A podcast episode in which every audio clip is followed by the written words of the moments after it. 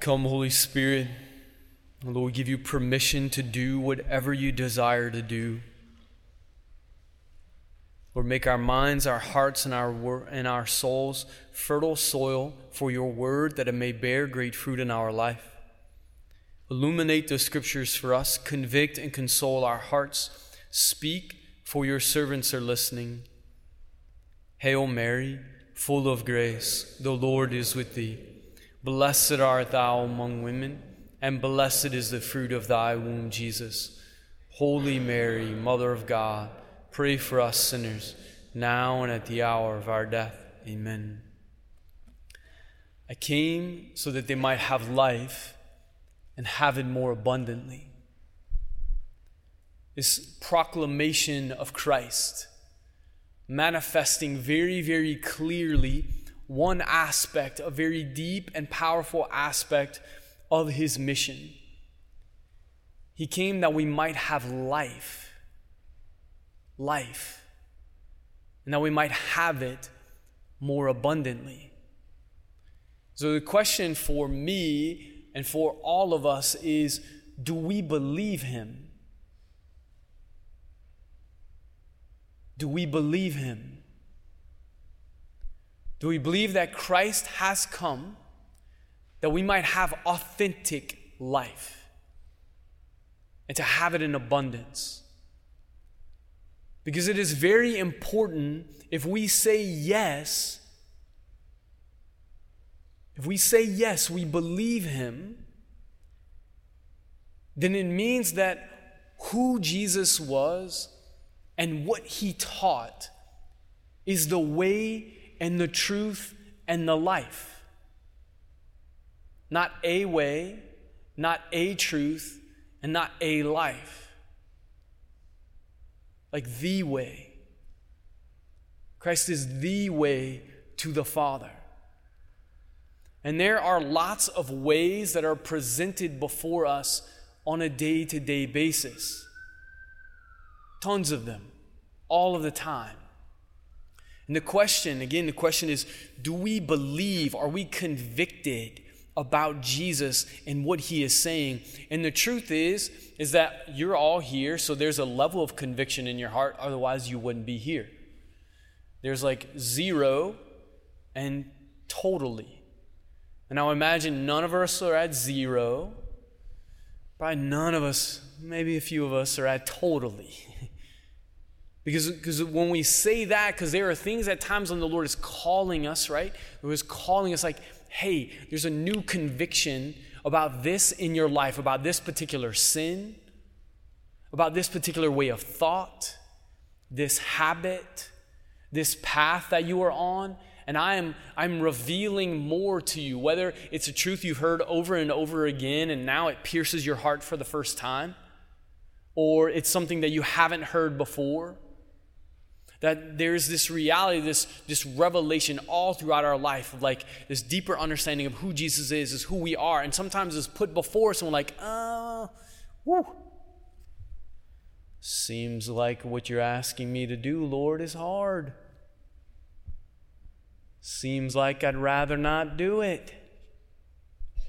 I'm not gonna.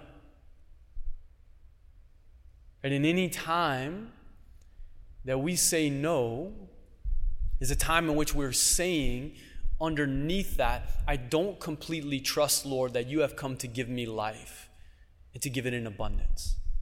Maybe I trust some, maybe I trust a lot, maybe I trust a whole lot. But in this way, in which I am saying no to what you desire, to what you have, to what you've laid out, that there is something. And the truth is that's hard. That's hard for all of us, also me, right here, me. 100%.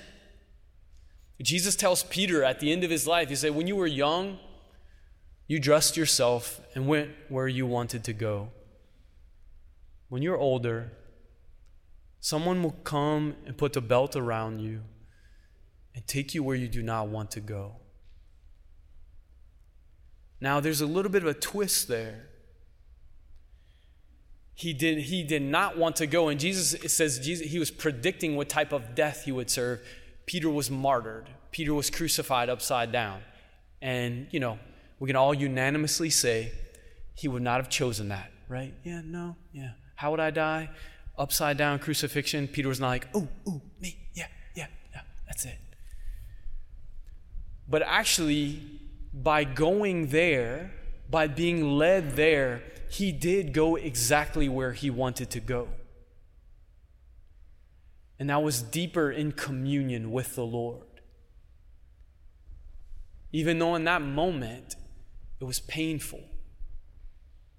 Even though in that moment, it was horrifically painful. That it was an invitation to continue to follow the Lord, to be with him. Jesus, this is Good Shepherd Sunday. And again, for us, like this conviction, do I believe that Jesus wants to give me life and to give it more abundantly? And if I do, then there are certain consequences to that, right? Like, then that means that if he is the way, the truth, and the life, then I should have like this hunger to know what Jesus has taught and the implications for my life. Right? So if we believe this, like he has come to give life and to give it in abundance, and he is the way, the truth, and the life, then daily we should be praying.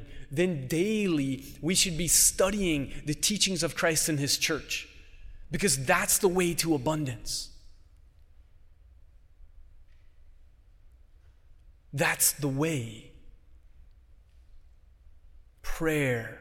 Deepening relationship with him, a deepening living of the sacramental life, a deepening of understanding his teaching, that he might live in us and that we would walk the way that he wants. And part of the difficulty is we're going to be honest, is we're all still, dealing with the realities of the effects of sin in our own life on this path of continual conversion. And just like St. Paul says, man, sometimes I do the evil I don't want to do, and I don't do the good that I want to do. This is interior battle. So if you have the interior battle, no shame.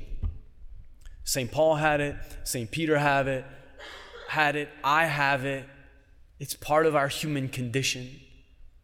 But the wrestling is one of which we have to have at the foundation. Lord, I trust you. And I believe in you. And that as we take these little steps along our journey with him, the next step that he's asking us to take, then it's an opportunity to grow in trust and in conviction of who he is. And then so when the next challenge comes, when the next difficulty comes, when the next trial comes, that there is this growing, these roots of faith, these roots of hope, these roots of the word of Christ within us are growing stronger and stronger and stronger and deeper. That we experience his shepherding of us. So, again, to listen to his voice. Jesus is saying here, my sheep know my voice, and they follow me, because I am not a stranger to them. Again, are we praying daily? Are we studying daily? Because otherwise we don't know his voice very clearly.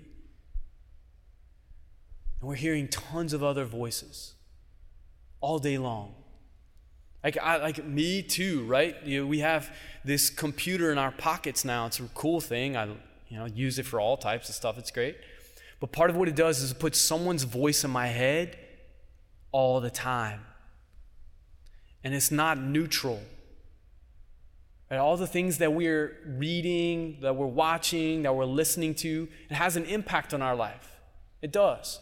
If it didn't have an impact on our life, then companies wouldn't be paying billions of dollars on marketing. Billions upon billions upon billions. It's true. And it's good, actually, that we're people, that our environment influences us. That's part of being human. It's great. It's a great quality to have. That's why it's important for us to be discerning about what are we listening to, what are we watching, who are we with. Because if we're around people who are pursuing the Lord, and we can't, don't say make a little bubble and let nobody in. No way. We have to evangelize the world and get out there, but to be mindful of it, right? And then am I mindful of daily prayer, particularly with the scriptures, and of studying the faith so that I can actually hear the voice of the Lord in an interior way and know, oh yes, that is the Lord. That my conscience is formed towards the truth.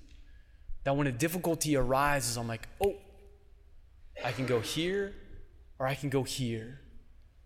What I will choose is the Lord himself. So, brothers and sisters, as a disciple of Jesus Christ, it is not optional to pray and to study that we might know the voice of the Good Shepherd. It's not optional. It's part of living the life, again, if we're convicted that this is what he wants. So then maybe we can ask ourselves and again, you might think, okay, that sounds kind of silly, maybe to some extent, but like, is he trustworthy? And then this is where Jesus comes and he offers his life for us on the cross while we were sinners.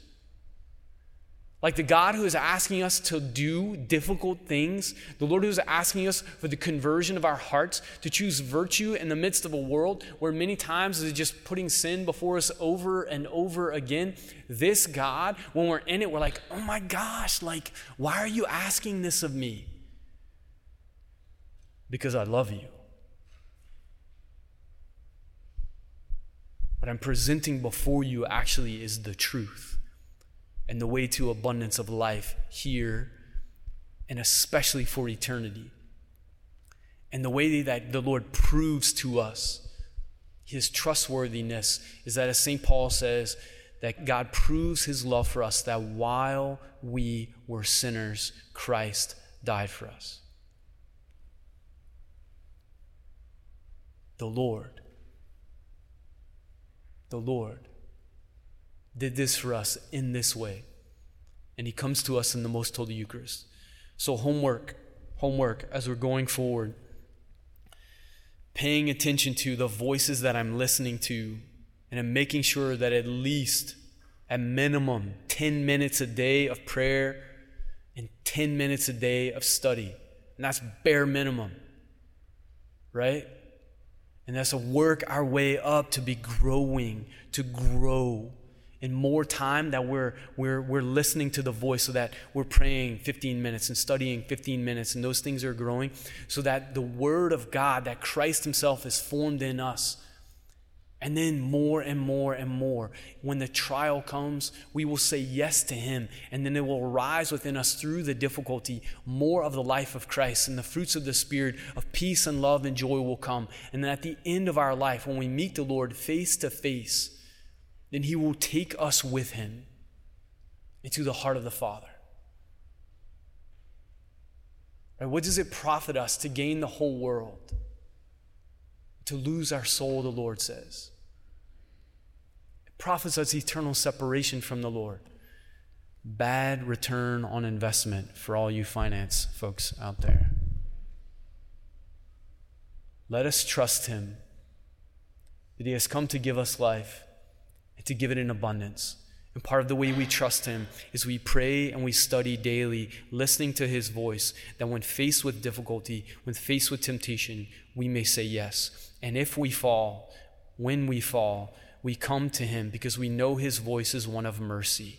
We know his voice is one of forgiveness endlessly. And we come to the sacrament of reconciliation, and he receives us. And he absolves us of our sins and draws us back into his heart in Holy Communion. Is he trustworthy? Yes. This is my body. This is my blood given up for you. Thank you for listening to the Christ the King at LSU podcast. The ministry here is possible thanks to our generous supporters. If you would like to become a CTK Golden Giver or learn more, please check our website. Your monthly support of $10, $25 or more reaches hearts across LSU's campus and beyond. Details can be found on our website at ctklsu.org.